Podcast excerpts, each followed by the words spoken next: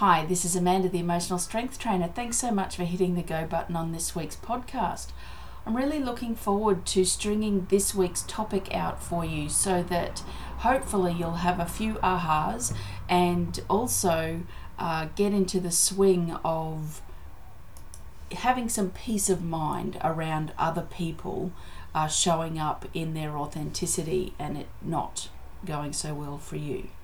So, as I said on my uh, Facebook post, uh, you can find me there at amandafoy.official.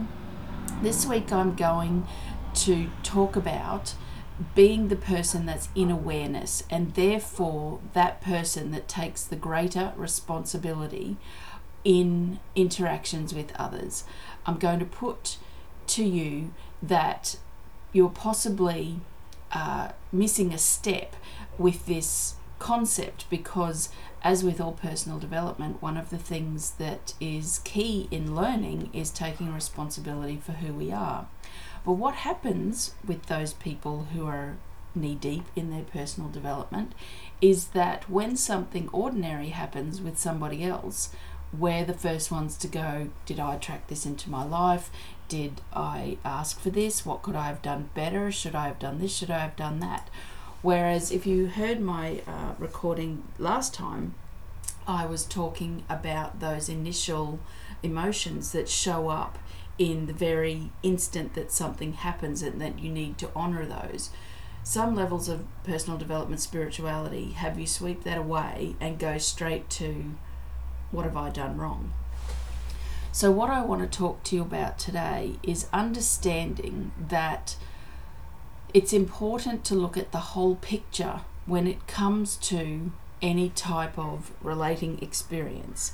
Now, as the one with the personal development hours under your belt, yes, there is a level of responsibility that you have, but I want to break that word up to response ability. Okay, so your ability to respond to how this person is showing up in your life immediately to sit there and completely disregard their input and just wipe it off the table and say, What have I done wrong? How could I have done this better? Do I need to do this? Do I need to stay in a place of love? Blah, blah, blah. You're, you've gone all a little bit narcissist on them and you are uh, taking all of it. It's all about you all of a sudden. Okay? Whereas the part that's missing in most of these things is the whole equation. Okay, so you can sit there and say, How do I want to respond to this? Okay, and then honoring your first feelings that come up. That's the most important. So when somebody shows up in a less than state of being, and you want to sit there and grab it all up in a heap in your arms and carry it away like you've just had the news that there's going to be a tsunami and you've got to fill up your fridge with all of the perishables because we're going to lose power. You know how people do that, don't you? Yeah, I was being facetious. Okay. Rather, leave them sitting on the table and take a breath. And those moments that you have, if you have moments, the taking a breath will allow you to say, now let me think about how I want to respond with this. If it's via text message or uh, you know Facebook message or something that email that gives you some time, silence is the best way to gather your thoughts. Now, in that moment in time, gathering your thoughts, and the more you practice this, the quicker you'll become at it. You're allowed to sit there and put on the page in front of you or on the table in front of you, what do I want to happen from this situation? Now, rather than how could I have handled this better or why am I attracting this into my life, that is part of the equation, and why you're attracting it into your life is probably a good question to answer. But second, the first thing is how do I want this to go? Do I want this relationship to grow? Do I want this relationship to end? Do I want this relationship to have a rather big lesson? And you will get the lesson as much as the other person. when you sit there and take everything off the table with what the other person has brought to it and taken full responsibility with what have I done, how do I have I attracted this into my life, you're not giving them the opportunity to see what they've done. Now, if you are dealing with narcissists, there's no amount of showing them what they've done that will equate to them receiving the growth because narcissists really have they have no empathy, they don't care, there it's all about them and no matter what you say they will spin it around to make them to be the victim. Usually leaving those people at the the other end of that narcissist the quivering heap on the floor um, wondering how they're going to get through so if you know you're dealing with a narcissist there is value in you speaking your truth but please don't accept uh, uh expect rather an outcome that will be in your favor please don't expect them to hear you and then feel validated that you've said what you want to say. It's it's very important to stand up for yourself, okay? And often one of the best methods of communication is to just ask a series of questions. What were you hoping to achieve by speaking to me like that? What were you hoping to uh, I would do as a result of what you've done with me? Do you realize that I'm not prepared to accept that kind of behavior anymore. Give them time to answer the questions, okay? And also do your best to not let them take it off track to keep them back on point. But at the same time, back to you. You are allowed to step into a space of being personally developed to the point where your version of a successful relationship comes to the front of the queue. You're allowed to stand there and say, No, I don't want to be spoken to like that. I don't want to be treated like that. I don't believe I deserve it.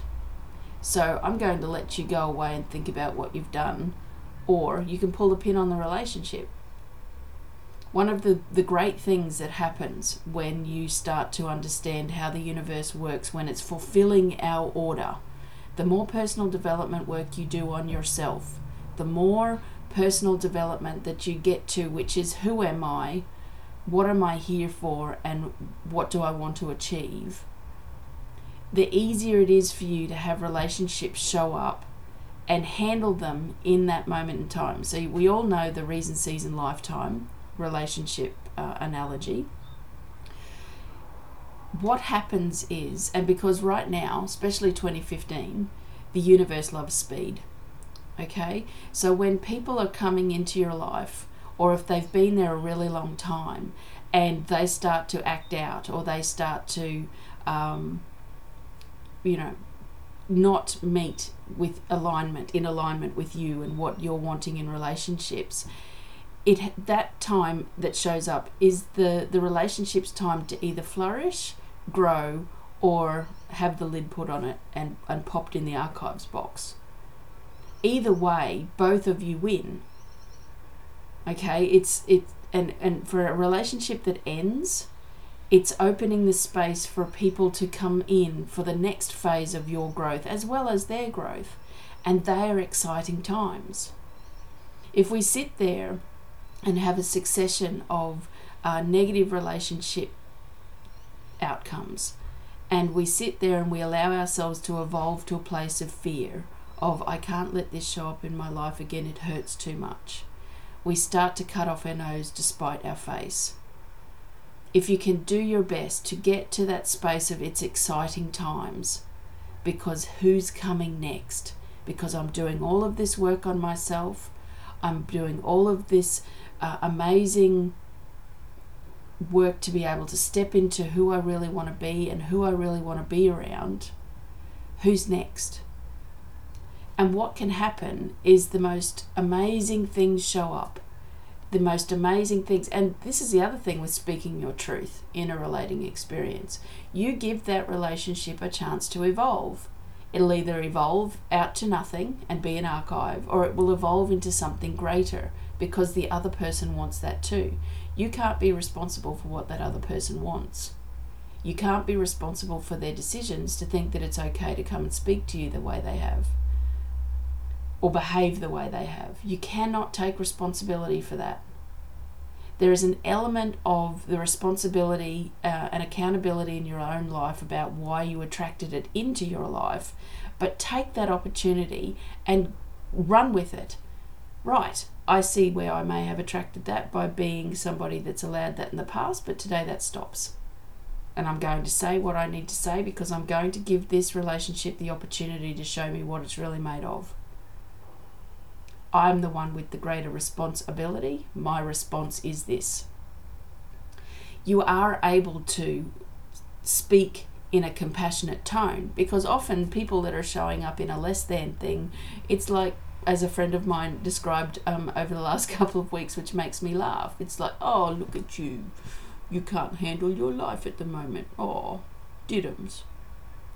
And that's okay that's the, if that's the kind of compassion you want to go to, just stay out of somebody else's shit, then do it.